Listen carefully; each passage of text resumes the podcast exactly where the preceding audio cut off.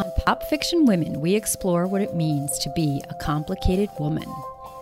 Tired of endless variations of leading men next to one dimensional archetypes of women, or strong female leads written by men that were essentially guys in women's bodies? We started this show to highlight the many female characters in entertainment worth exploring, as well as the women who dreamt them up.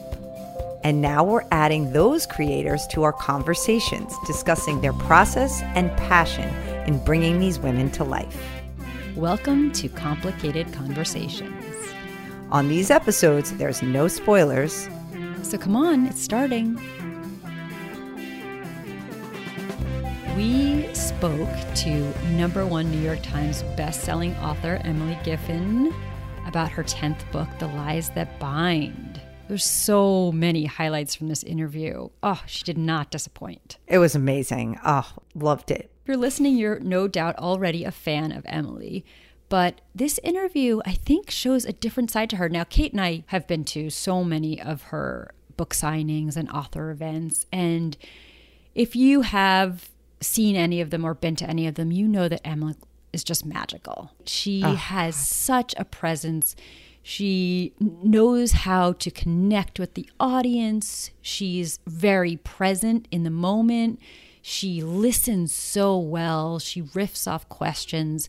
So we were a little bit unsure of what it would be like to have her one on one with us. And I would never have imagined it was even better. Even better. Right? I know. Oh my gosh. It, it was just, it, it brought out like, the magic, I feel yes. like, or the essence mm-hmm. of what it mm-hmm. we all love about her. But like you said, in in the big settings of of her book signings, which we've been to many of them, and they are a total scene. I mean, like you said, mm-hmm. readers like us come every two years to see her, take a picture with her, yes. you know, witness her personality in action. I mean, think people really feel like she, it's like seeing an old friend. Mm-hmm. But you know, like when you see an old friend at a party when there's a lot of people around and it's hard to kind of get one on one time with them, you kind of see a different side of them than you do in something like this where we get to have a real conversation, which is her strong suit. Oh my gosh, I had no idea. Obviously, I had only seen the the Emily at book signings and this was really she was distilled down to something so pure oh intense in in a good way. Like uh, it was a great conversation. She really went there with us. Yeah i think for people um, listening who have seen her at her live events are gonna are gonna love this. I think she really embodied the theme of this podcast you know? She oh showed herself yes. to be the complicated multi-dimensional woman with nuanced views on so many issues. Yeah. It's actually really nice that this is happening because so many events are canceled due to the pandemic. This is a way to not only get access to her, but a different side of her that's really exciting. It it is. And you know, we talked about a lot of things on mm-hmm. on it and we will let you listen, but definitely some of the themes she was trying to explore in this book talked about her female protagonist, Cecily's journey to find herself. Yes. And we got a lot on Emily's views on why she thinks it's so important for her to write about the messiness of life and relationships. Mm-hmm. And we mm-hmm. are here for it. Yes. I loved what she had to say about picking a partner. I mean, yes that yeah, was that was fun. Yes. The astrology, we couldn't let her leave without talking about astrology yes. and fate. Yes. And of course, because this is such a fun topic with her, we got to talk about her books being adapted for the big and small screen. Mm-hmm. We even gave mm-hmm. her some casting suggestions for yes. the main characters, and she yes. was into them. I know. Oh, that was so fun. Because The Lies That Bind is being worked on for a limited series for TV. So we had to get our two cents in. Mm-hmm. If you listen out there and at the end, you'll hear our suggestions. We'd love to know what you think about the casting choices. And any other thoughts you have on this interview, you can follow us on Insta and Facebook at Pop Fiction Women, or on Twitter at pop underscore women, and we'll uh, pass those suggestions along to Emily. So today we are thrilled to chat with number one New York Times bestselling author Emily Giffin. Emily is the author of 10 novels, and she's enjoyed multiple number one seeds in the US and Canada. Her debut novel, Something Borrowed, was adapted for the big screen and stars Kate Hudson and Ginnifer Goodwin. But proving she just gets better, Emily's last book, All We Ever Wanted, planted itself on the New York Times bestseller list for three months. Her 10th novel, The Lies That Bind, is out now.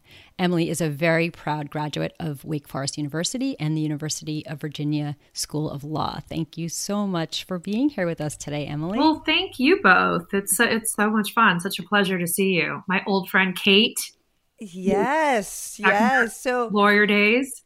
Yeah, we'll chat about that. Don't you worry. That's on the agenda. But I guess on a serious note, uh, we do want to start you know, by acknowledging Emily that the obvious fact that this is a very difficult time yes. to be debuting a novel with everything that's going on in the country with the pandemic that we're still grappling with and now dealing with the weighty and critically important issue of systemic racism which I know you feel passionately about and this this just has to be a very challenging time to promote a book but I know for me personally and I think for a lot of people reading can be a real welcome respite or distraction or escape, particularly with a book as engaging as The Lies That Bind.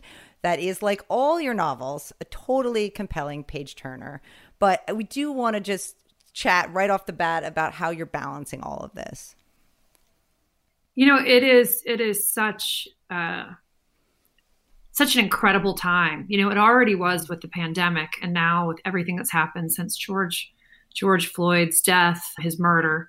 It's been so so much emotion, so heavy, so powerful. I think that in the last few days, though, I think it started with Obama's talk to all of us. Um, he always has a way of, I think, bringing us together. But for me, I feel a sense of real hope that's starting to emerge. And I just hope that we can take this moment and make real progress and have hard conversations. And so, even though, as you said, it's a weird time to come out with a book, it's also a platform, you know, amplify other voices, redirect the conversation. I was able to participate on in Blackout Tuesday, the day that my book launched, and you know, I'm I'm proud to be part of that movement in any small way I can. I have to echo what you just said, and it's been a, almost a week since Blackout Tuesday, and the progress for hope and real change and real action mm-hmm. items. This is not this is has already gone beyond sort of performative support and I think it, it's going to continue. It's not losing its momentum, and that is something to really to to hold on to. I worried at first, you know. Yeah, sure. That that it was just a lot of like influencers who you know have never really said much or just posting the black screen and like but i think that it has gone beyond that. I think people are mm-hmm. really are really starting to talk and understand. The real breakthrough that that i've seen is with you know just with kaepernick. I remember when i posted something about him yes. it you know it was two, i think two years ago and in the fall of 2018 and I had like a 1,000 unfollows, and people were, and now I, some of those people are coming back and saying, I, I get it now. I see it now. And I think that's the way you that's that's how we make change. It's not it's not overnight, although it feels overnight lately, but it's just changing hearts and minds on the margins and having these conversations. Very well said. I, but we do want to talk about the lies that bind in this moment. Mm-hmm. Not not leaving the other conversation, but just moving to, to talk sure. about The Lies That Bind. So, The Lies That Bind is the story of Cecily Gardner, a 28 year old reporter living in New York City who, still reeling from a breakup, falls hard for an impossibly perfect man she meets at 2 a.m. in a dive bar after he cautions her not to pick up the phone and call that ex that she's been thinking about. It's a brilliant premise, one that feels so relatable and I understand this is how you've said you always start writing your books. For example, Something Borrowed began with the premise what would happen if a woman fell in love with her best friend's fiance? Or one of my all time favorites, Baby Proof, asks what would happen if a couple got married and then a few years later one of them changed their mind about something fundamental. Or Kate's favorite, Love the One You're With, asks what would happen if you ran into your the one who got away, and then suddenly being with him felt like fate. So tell us more about the lies that bind and the general premise that you wanted to explore with this novel. Sure. Well, thank you for the compliments to Baby Proof and Love the One You're With. I always feel like Baby Proof is the is the the little book that could. So many people like that's the unusual one for people to pick out to love. That's always so, me too. So thank you. Yes, I can tell already something about you that you're that you're quirky or something. That I like you already, Carinn. Uh, so uh, yes, so I, you know you you got the description exactly right. It's about Cecily Gardner, a young journalist who who meets a guy. Uh, he seems perfect, and then he disappears in the chaos after 9 11. And so it's a love story and it's a mystery, but it's a book that really explores the question how can we truly know someone else if we don't know ourselves? So that's that's of course the, the premise but i also i wanted to set it back in 2001 i wanted to revisit this time and it's the summer of 2001 which looking back is such a nostalgic time. I know you know it, it's it's it's sort of like the last summer yeah. innocence. You know it was very yes. the city, even though Sex in the City actually spanned several seasons after 9 11. I sort of always think of it in that those years before. And so it was an it was an interesting time period. Then 9/11 happens, of course, and things changed for all of us. And for me personally, I was at, as Kate knows, I was at a crossroads of, of leaving the law and, and going on to move to, to write full time. I moved from New York City to London and I was turning 30. And so there was just a lot of, I could really relate to Cecily's emotional journey of your personal change happening when, when everything seemed to be changing in the nation as well. Um, and I wanted to explore a relationship in that historical context. And in many ways it's it's much more about place than any of my books have been to date even though even the books that have been set in new york this is very much more almost a love note to new york city and um, mm-hmm. you know how hard it can be to live in the city when you're you know you move in and you're young and you're trying to make it in a profession and you're overwhelmed and intimidated and i could relate to some of that but also just what a you know what an incredibly special place it is and how how much New Yorkers really came together in that moment in time, yeah. which you know reminds me a lot of what's happening now. And yeah, yeah. So you mentioned a little bit about what you were doing in the summer of 2000 of, sorry of, of around 9/11. Right. And yes, this book centers around that. And you may not know this entirely, but we share a little bit of a 9/11 connection. So I have a little quick story to tell you, mm-hmm. which you've touched on a little, but as many people know, like you said, you used to be a practicing lawyer a litigator in big law. And in the spring or summer of 2001, you were working at a law firm in the MetLife building above Grand Central Station. I don't know the exact date you left, but somewhere around there, spring, summer. Um, from the 42nd floor of the reception area, you could see all the way downtown to the Twin Towers. And I know this because I worked, as you know, at the same law firm. Right around the but, corner. Yes, right but what. To the left. Well, see, we this is the thing. I what you don't know is actually I started the week of 9/11. We just missed each other. Um, I started the two Wait, the we Monday at the same time. No, that's uh, no as a summer. Though. So you know, yeah. no, you know because I summered at a different firm that merged. Oh, with, I, I know why firm. it is.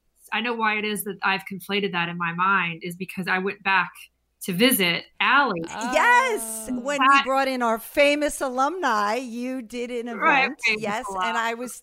So you're absolutely right, though, and that's I was sitting in that that's office. so I absolutely remember you where your office was, and you coming down the hall yes. and sitting in Allie's office, which is exactly where I used to sit because my office was oh, right beside hers. So we, well, I think, yes. in my mind, isn't that interesting how memories can change that mm. way? I left in August and you came in. September. Wow. I I started September 10th, and that's what I was just going to say. That um that was the first. It was only the second day of my you know legal career, and that morning, you know, I was still very diligent, and I got there right at 9 a.m. and I walked into the reception, and everyone was looking out the window down to the smoke coming out of the towers and I went right back in the elevator and evacuated. I never even made it to my office that day, wow. which as you said was your old office. And That's the one you had just cleared out of to move to London and write full time. And I was literally known as the girl in Emily Giffin's old office. Um, I seriously, and of course, which you oh, know, you were, in you were in that same office. I was in your old office, right? That's what I was just going to say, right next to your dear friend and now mine, Allison yeah. Wenig Jackatu, who this book is dedicated to. Yeah. And so she always, Allison always remembers that you left right before 9 11 and I came right at or after 9 11. And so it really is of course, we know such a defining moment in, in this country. And of course, everyone remembers where they were and what they were doing. And it's just one of those moments that, like you said, there's a before and then there's the after. And it's clearly very true for Cecily too. So why did you want to use this this moment, this defining moment as sort of a marker in your story and, and in her journey? Sure. Well, you, I, I have always been fascinated by the before and after. Like, how did we not yeah. know? you know, even up until that beautiful morning, blue sky day, like how did we not know? And you think back, I, you know, to the to the coronavirus, to to the pandemic that we're in. It's like, how did we not know over the holidays this, that this was coming? You know, mm-hmm. but more than the fact that they're both historic times, and we'll always sort of remember the social distancing summer and everything that followed in terms of social justice. I think it's so interesting to explore those moments in terms of what's going on internally. You know, because I think often well, let's just take the the pandemic and 9/11. They're both moments in time. Well, you'll always remember. They're very historic. They're very heavy. They're fraught with it, it, they're tragedies. They also are moments where you stop and you pause and you reflect. I mean, if you're lucky enough not to have been, you know, really affected by these tragedies, you're not in the ICU or you're you weren't in the the burning buildings and so forth. But for a lot of us who were only indirectly touched in terms of loss, there was a there was a time period in which you stop and reflect. You really think, is this is this the life that I'm meant to be living? I mean, you probably, even though it was your second day of work, you probably still asked yourself, those questions. I moved to London on September 16th. So that was my flight before 9 11 happened. I had my going away party that Saturday night. So what would that have been? The, the 8th? So yeah. like a going away party and got, you know, the last things out of my office, maybe like right before that. And and then I was on this flight to to London to move to start writing something borrowed. It's it's crazy that we both had such significant starts and ends there with with our lives, but didn't we all just reflect like, you know, on our relationships? Are we with the right person? You know, are we are we doing the right thing? Are we living in the right place? Are we following our hearts? Are we have you know, are we really pursuing our, our authentic self and path? So it was interesting to me to explore this relationship and also her search for her true self. Like, you know, it's the lies that bind. So obviously there's some lies that are told in, in this book to one another, but it's also, I think, about the lies that we tell ourselves about yeah. you know who we think we are what we think we want and there's a reckoning there at various points in life and it often happens when external events cause us to pause and reflect I know I had mine. I was a year behind and I was in my going into my third year of law school and just wondering what relationships are working, what is working and what is not working and I had a big reckoning at that time. For sure. For sure. Is, you yes. still practice law? I'm still dabbling a little there, but for this pandemic, that's been my big reckoning is how much do I want to be a part of that world and how much is it still serving me and how much do I still have to give there? Yeah. Interestingly, I didn't even think of this, but Allison's the one that pointed this out to me the other day in a text because we were talking about the timeline uh, that I just mentioned of when I started at the firm. She goes, Do you realize that you just started at a new firm? And four weeks later, a global oh, pandemic oh, happened. Right. She's like, Kate, you might want to examine your timing and things. And I was like, Oh, you're right. I don't know what that says, but that did just happen to me too. I know. Crazy. Right, so, Emily, in all of your books, you are you really make us work at assessing who is the bad guy and who is the good guy, quote unquote, bad guy, good guy. In, in All We Ever Wanted, it was misdirection. The person that looked good on the outside was rotten on the inside. The person that looks unconventional or undesirable on the outside was so pure and good on the inside. In The Lies That Bind, it goes even deeper. You question what does it even mean to be good or bad? What kind of lies can be forgiven? What kind of sins can be absolved with the right consequences? What kind of limits are healthy and what which ones are selfish? I thought of all of these questions as I was reading. Is this something that you want for your readers to kind of question and look deeper into our our reactions? Because you definitely did it for me.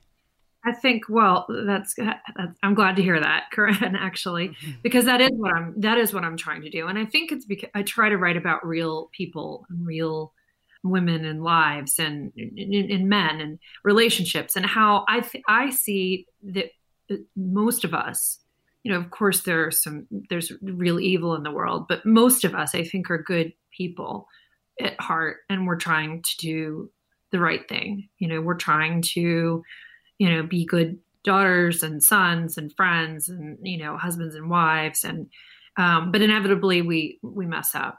I mean, that's just the way it works. We, we, we say the wrong thing. We do the wrong thing. We act out of self-interest. We're disloyal, you know, and, and so I, when I write about these characters, I, I do see all my main characters as basically, you know, good people, but they do unsympathetic things and and the and the, the fun for me as a writer or the the thing that keeps really interested and engaged in a story that i'm telling is hoping that the reader will find empathy for the my characters despite what it is they're doing. Because i think that's what it really comes down to in in real life in our lives of you know we we all mess up and we have things done to us and how do we move on from that? How do we ask for forgiveness or forgive and you know sometimes it's not possible. Sometimes you can't do it. Sometimes you know everyone in relationships you know I, I always think of hillary and bill clinton you know the mm. like take all the politics aside take it all yeah. out of that and just see it as a couple like what he did the humiliation that he caused her betrayal in a very public way like i think a lot of women wouldn't be able to forgive that.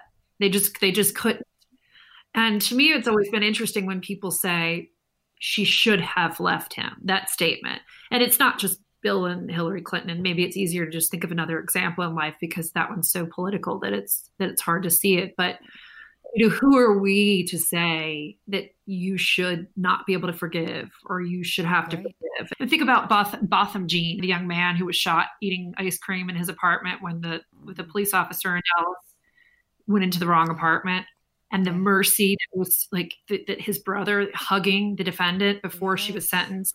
I don't think I could do that, but you know, mm-hmm. you it's it's something that some people can do and we all have different capacities for that and I just love exploring all those all those layers.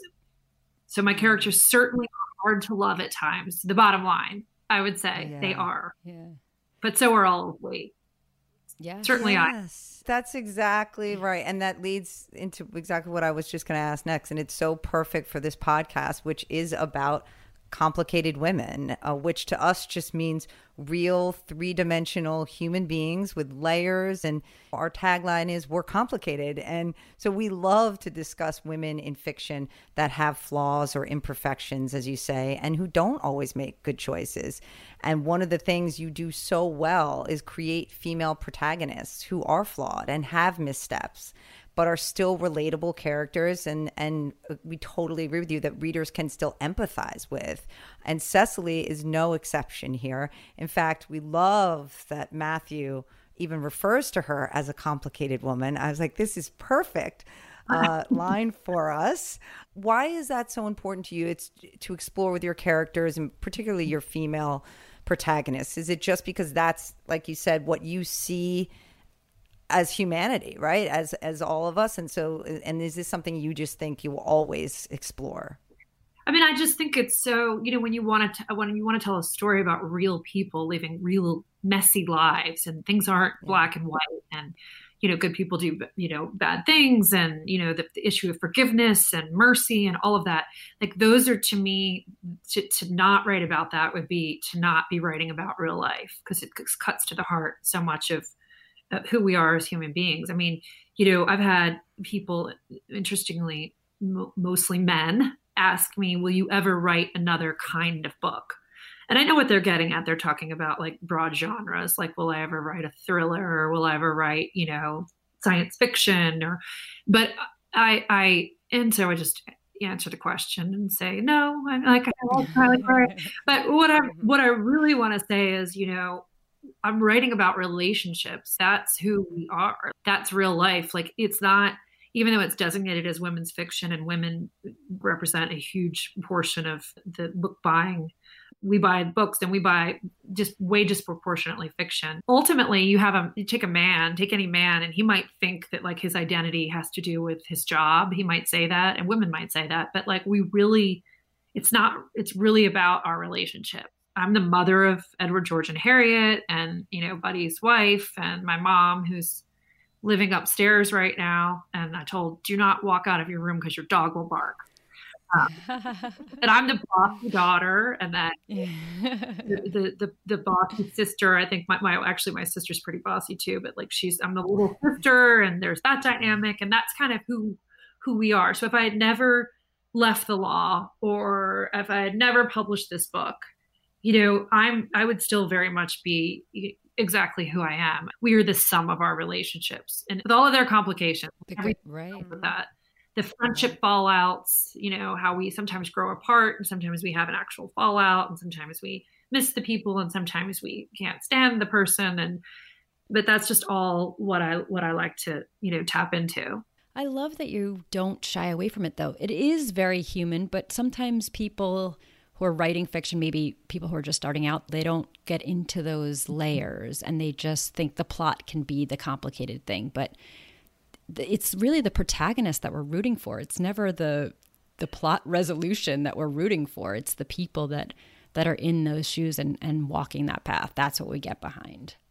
And sometimes it's harder than others, right? So like sure. the sure. thing to me has been the some of the books where I thought the characters were the, the the most sympathetic, or maybe a better way to say it is the characters did the least wrong mm-hmm. have been even harder for people to like. And you know, yeah, I talk I talk about my books by color, but my turquoise book, the one and the only. one and only, the one and only. Yeah. Well, all she did was fall in love with a much older man, right? And yeah, happened yeah, to be yeah. her, her um, best friend's father, father. Which, which is unusual. But I mean, there was no infidelity, and people had an easier time with Rachel and something borrowed. Yeah, there with her best friend's fiance. Hmm. Yeah. They had a less hard time with that than they did with, you know, this girl who's single liking a guy who's older and single. It's like, oh, I can't get past that. You know, or, or yeah. proof. A lot of people were like, the first line of that book, and it was one that I discussed with my editor at length because she thought, oh, it's too, it's too harsh. She sounds too unlikable. And the first line is, I never wanted to be a mother. And I'm like, what? It's not like the first line is, I had a kid and abandoned them because right. I didn't want to be a mother anymore and I didn't like my kid. Yeah, no, this is a choice. It's a choice. And yeah. so that's, I think it is interesting that you can explore choices and mistakes and you realize that society is is much more forgiving of certain ones than others which is also like a whole other layer you know all we ever wanted. My last book was about, of course, this teenager who had this social media misstep and, you know, posted something that was, you know, misogynistic and racist. And, but I think the lot of a lot of times parents in those situations, their instinct mm. is worry about their own kid. Mm-hmm. You know, oh, like what if he's not going to get into a good college? And so that's another thing that you can explore about society. Why are we so quick to defend those actions right. when we have yeah. we have skin in the game. So yeah, it all right. kind of ties into that messiness theme. Yes, yes. And Kate and I talk about Yes, that's right. And and that's something we've talked about a lot on this podcast is the more we talk about it, Kate and I don't even agree as to who is likable and who is unlikable. It's just mm-hmm. what you can relate to, what you can get past, and everybody's point of view there is a little different. What, or you mean in this book or just in life? No, just in life, in or, yeah. or a lot in fiction, but yeah, but, for, for sure. Um, Isn't that interesting? And usually yes. you align fairly closely with your friends, like you, mm-hmm. you know, your close friends. But every once in a while, I mean, this, is, this sounds like a sort of a tri- trivial celebrity type example, but the whole, you know, Angelina Jolie, Brad Pitt split. I mean, mm-hmm. most yep. women were like, I can't, you know, poor Jen. And then you had, you know, every once in a while, you're like, well, they have to be true to themselves. And that's all Brad was doing. But you can even take stories that have nothing to do with us that we shouldn't have a vested interest in.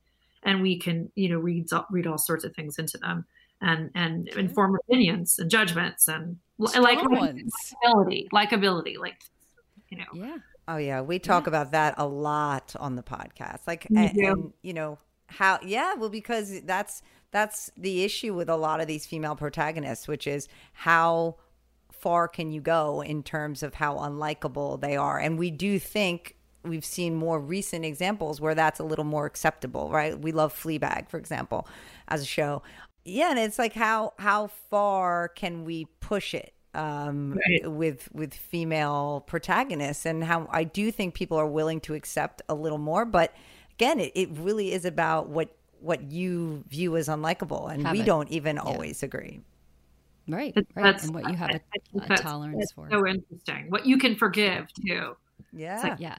That that just crossed and, the line and you know. Yeah. Mm-hmm. yeah and on that note, Cecily was someone who I loved in particular because I like active protagonists. She's making choices, and sometimes she's making the wrong choices. Usually they're based on little information or limited information. And then when she gets new information, she doesn't ignore it, she doesn't stick with it, she pivots. And I, that's the kind of protagonist I happen to really love. She, You're a pivoter, right, Carinn? Yes, oh. totally.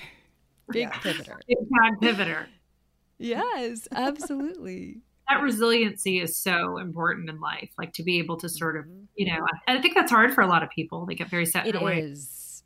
So I really loved that about her. And is that something that's comfortable for you or are you actually pushing your own comfort zones when you write characters who are flawed in different ways because you write so many and you, nobody can say this one character is you you write so many different characters well, my, my, my dad tries. I remember after he read oh, something oh, that, you know, and they do drink a lot in that book because they're 20 something and they're living in New York City. But he's like, well, now I know why you've lost so many wallets in New York City cabs.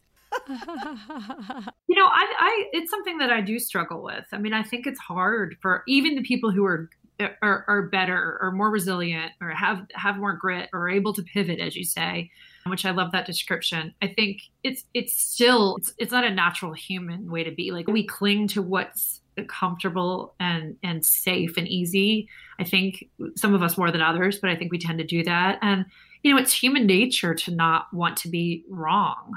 You know, you want to be right. And again, some people have have that more than others. Some people are able to let go of that say I, I was wrong or I'm sorry but in general it's not an easy thing to admit that you were wrong or say you say you were sorry it's just it's not so yeah I, I, I like putting in characters in a situation where they they they should but can they mm-hmm. sometimes, sometimes right. can't yeah. yeah, but I'm glad you like her. I I do feel protective of my people, as I say. Yes, yes. You you know you understand when people criticize them, but you you just sort of it's like having a child. Like oh my you know, my daughter or my son screwed up, but I want you to still like him or her. Right. Yeah.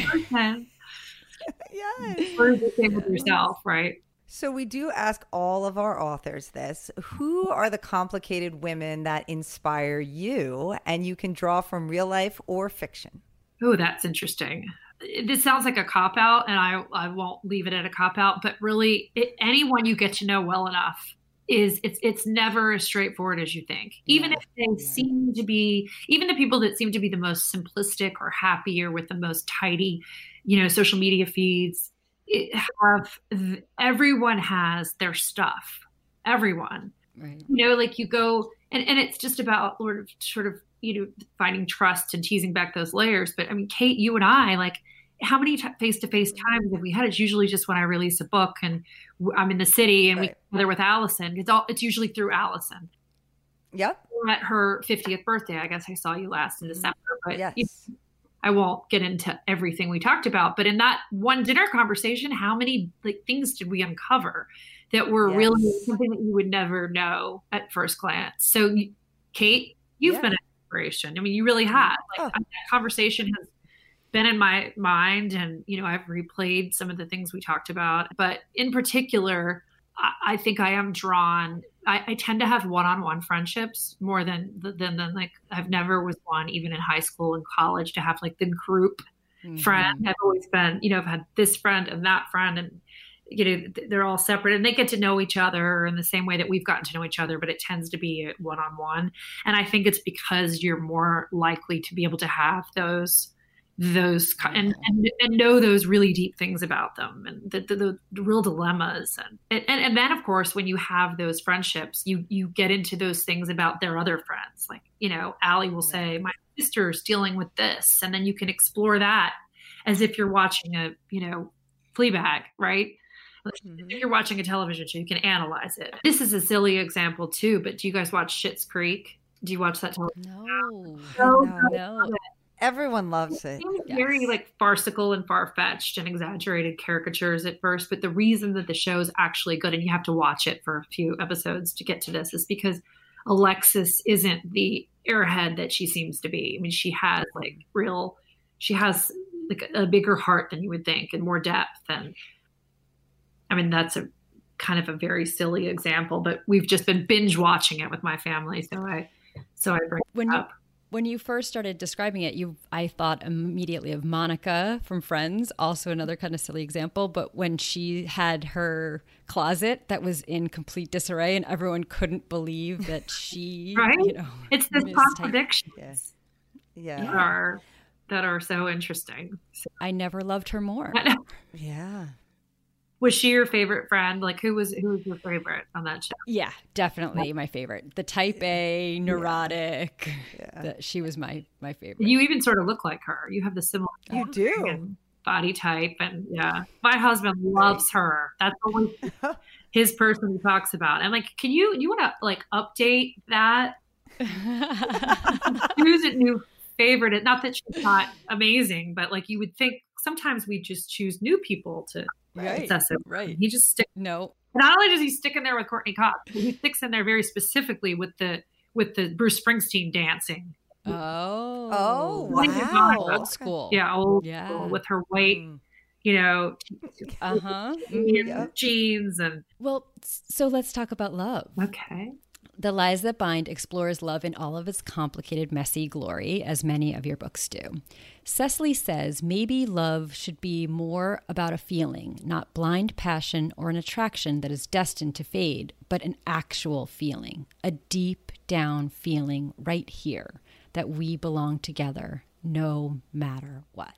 Did I write that? Yes.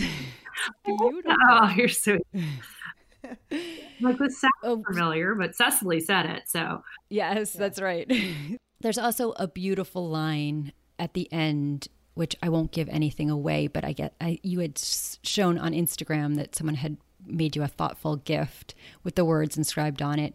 And in that moment, for what feels like the first time ever, my head and my heart are telling me the very same thing. And Kate and I talk about this a lot on the podcast how we choose partners, right? Are some people overly rely on logic and say this makes sense. Other people blindly follow their hearts. Some people chase sexual chemistry to destruction. But do you think the secret is this p- combination of head and heart? You know, I think that answer, it's so funny that you asked that because I just wrote, um, you know, I did one of those they have authors answer advice it, for an advice column in Parade magazine. So yeah. one that I just answered with without like giving the whole answer away because I don't know that Parade would want me to do that. But it's basically you know, who says should she move for, for, a guy when she doesn't want to leave where she is.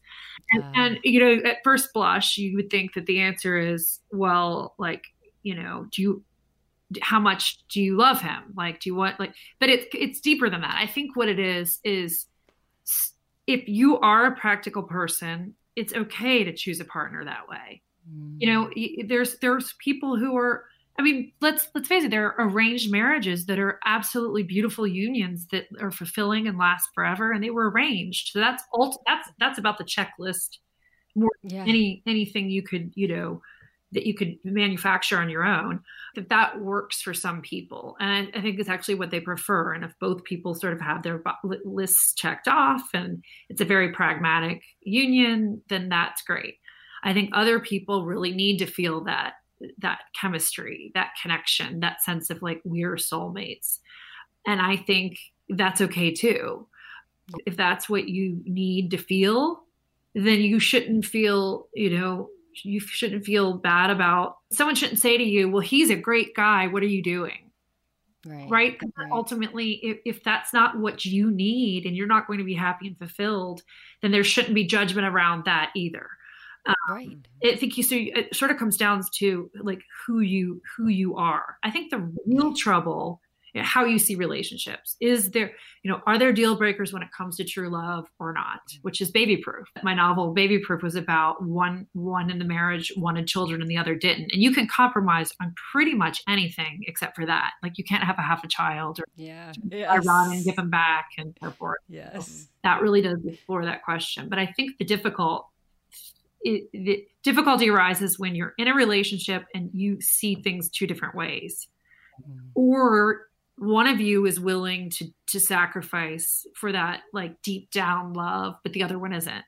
So in my example to this girl it's like well if you're willing to move for him he should also be willing to stay for you right. which seems like a paradox at first. Like it's like the gift of the magi. Like well then then what do you do?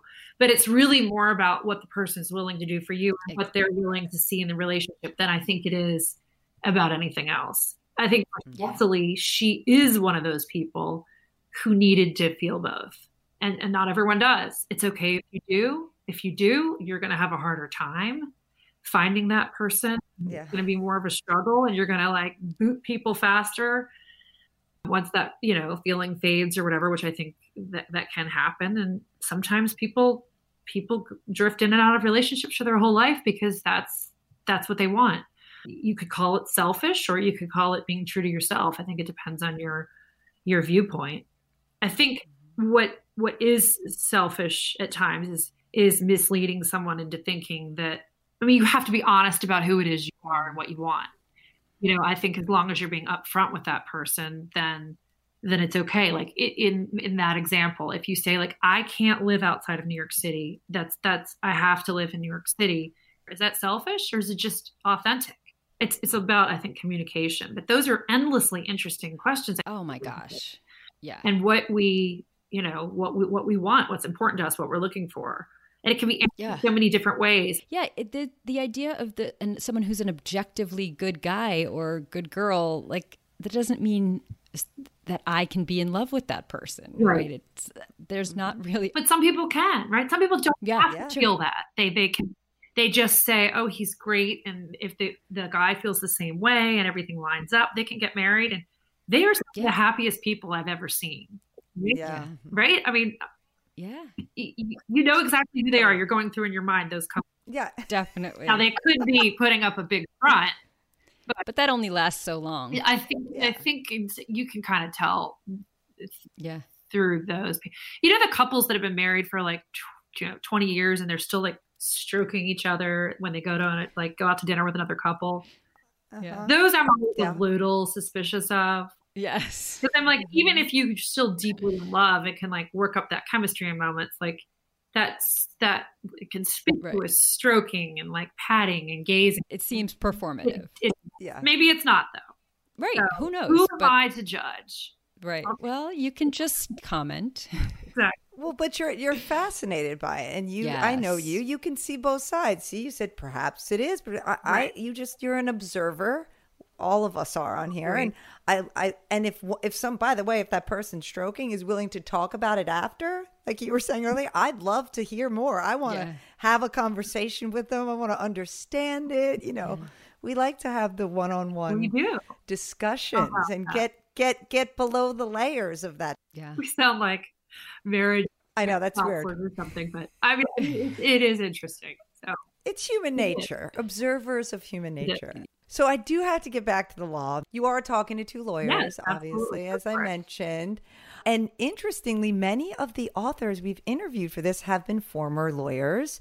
And even one who wasn't, her female protagonist, worked in big law. So there is something about, you know, who we're attracting here. But all of the authors admit that they always had a pull towards writing, Right. but they chose the law, as one said, because it was the safe, well paved highway. And I've heard you say that you wanted to be an author since first grade, but you went to law school by default.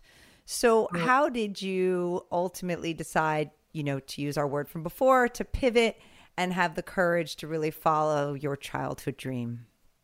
Well, I think the reason that that happens so often with lawyers is because, you know, if you want to be a doctor, you really want to be a doctor, but you go to law school often because you're just not really sure what to do. It's sort of the default. So then ultimately, I think a lot of people leave the law for that reason. And we're, you know, I'll just like say something really positive about lawyers. We're, we're, we're good at a lot of things. You know, we, we're interested in the world and, you know, we like to write and th- there's a lot of, there's a lot of truth to that too. But for me, it, it, it was true. I mean, I always wanted to be a writer and I didn't feel like I could write fiction. Now, if I'd been in journalism, I think I would have pursued that right out of mm-hmm. college, but I didn't think that you could just write fiction. I wanted more life experience. And so going to law school was, it did feel like a safe path.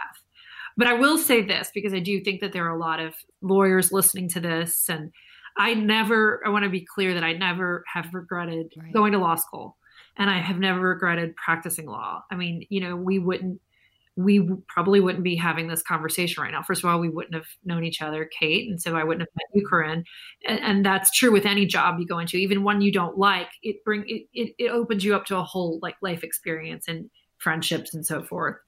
But also, I don't think that that I would have li- lived in New York City without living in New York City.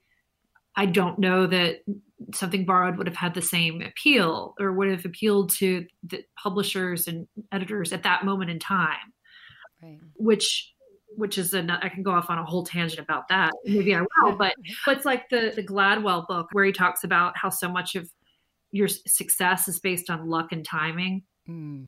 If I had written something borrowed five years earlier, or even three years earlier, then it would have been sort of before Bridget Jones' Diary and Devil Wears Prada, where when people weren't looking to buy stories about young women protagonists mm-hmm. living in urban settings, struggling. Yeah. So they were looking for that because they had found success with those books. And if I had written the same book a few years later, it the the like the market would have already been full of those titles and you know it sort of started to turn away from that which is why we marketed started to market the books differently. So it's so much so much luck that goes that goes in with that and i think it's important that's an, two important points i want to make. One for, on for lawyers listening to this and also to writers who are listening to this that we shouldn't regret our mistakes or even things that don't work out because there's such richness in that nor should we beat ourselves up because we aren't you know where we we want to be because so much of it is luck and we just have to keep at it and if it's important Yeah. enough it'll it'll work out so did i answer your question Even You better. answered two questions actually without even knowing what the second one was, so it's perfect. and brought me right into my next one, which I was afraid I didn't know how I was going to transition from the law to astrology. But you are touching on this idea of, you know, not quite mysticism, but timing and something bigger than ourselves. So, our research tells us your birthday is March 20th, which makes you a Pisces. last Is year that right? so i'm Yes.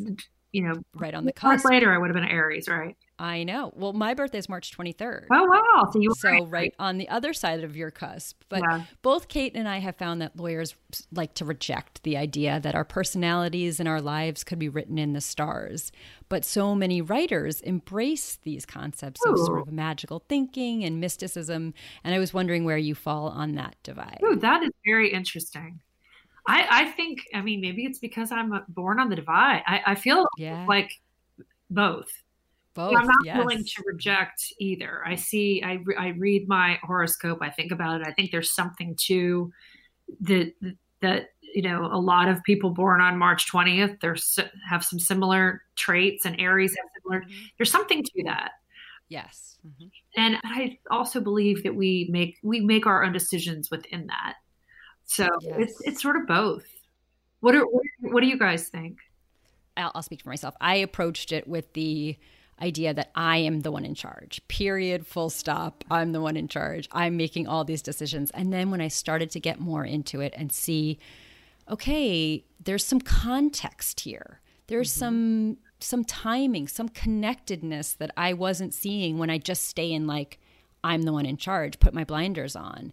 And so I'm much more open to the idea that other factors are at play here. And I just found myself saying, my husband's struggling right now uh, with, with something. And I'm like, listen, it's a real struggle, but also we're in eclipse season. So for two weeks, it's going to be hard. like maybe keep that in the back of your mind when you're like thinking this is going to last forever. Do you, do you do that maybe. Mercury is in retrograde? Yes. Oh, yes. Oh, yeah. Carinn knows a lot you about astrology. Oh, I want to. Yeah. Yeah. Yeah. No, a lot. So she's she's our resource for all things astrology. No signs. I just no. book off my book. Oh no, it's called Signs. Uh, the Secret Language of the Universe by Laura Lynne Jackson. You should read that. You would love it. Oh, I will definitely that. pick that up. That sounds like yeah, right. It would be right up your alley. But yeah. So, is it possible? Like, what do you think about this? Is this a contradiction that I believe that you have complete free will, but that that someone out there like a god, like one god, universal being knows what it is you're going to decide? Is that a cop out? I don't I do believe in God, just like one sort of same God for everyone. We all call him different things and Yeah, sure. But and he knows what you're going to do, but you're still in charge. So I do believe, I'm not sure I would phrase it that way, but I think I would say yes. Okay. I yeah. I would say that there are some things that are non-negotiable. Like Kate and I have just mapped out all the times we could have met each other, like literally in the same place at the same time, didn't know each other. And frankly, we knew each other a long time, but when we really came together was at your event at the one, one and of only. your book signings. Yeah. And that was that. when we, so God or whoever or whatever it is definitely was like, you and Kate have to be together. I don't know why or what it means, but you will be together. And so there's a lot of free will in that, seeing as our connection started when we were like 14 years old. We dodged it for a long time and then we came together. There is both there. Yeah, I definitely. Someone knew. Both. Someone knew that. Yes, someone. Yes. Someone knew. We, if anything, we probably screwed it up a little. yeah, Isn't yeah. our free will interfered. Isn't that always the way? We, we, it yeah. is. Oh my gosh. We heard on your virtual event the other night that the Lies That Bind, you're working on a limited series for it, and that you might need some help with casting. Yes. Okay. Yeah. So fun. So, so fun. if this is going to be a limited series, The Lies That Bind, we have some ideas for Cecily, Grant, and Matthew. Will you text them to me later, or should I write them? Yes. Oh no, I'll absolutely email or text them to me. Yes. So, real quick, you said Cecily, you described her as looking like Liz Phair in the book. So, we were going with blondes. Carinn, who was your? I'll let you do your You've choice. done her hair, but Liz Phair's done her hair both ways. That's true. Okay, That's you're right. She also was talking more about her face structure, but I don't really. I'm not wed to that because you remember in something borrowed, Darcy had dark hair, yes. and Kate, so yeah, it's it's more about like something, some other intangible quality. So don't be limited by that. No, no, I know. Well, and just so you know, when you were casting for something borrowed, that is, of course, when I was sitting next to Allison. Do you have any idea how much input I had? In obviously, it went nowhere, but I mean, she was in my office. We were googling like actors and actresses like all day long, and I was like not doing my work so that I could help cast them. That's hilarious. But the reason that I know that your your input went nowhere was because ultimately my input went nowhere.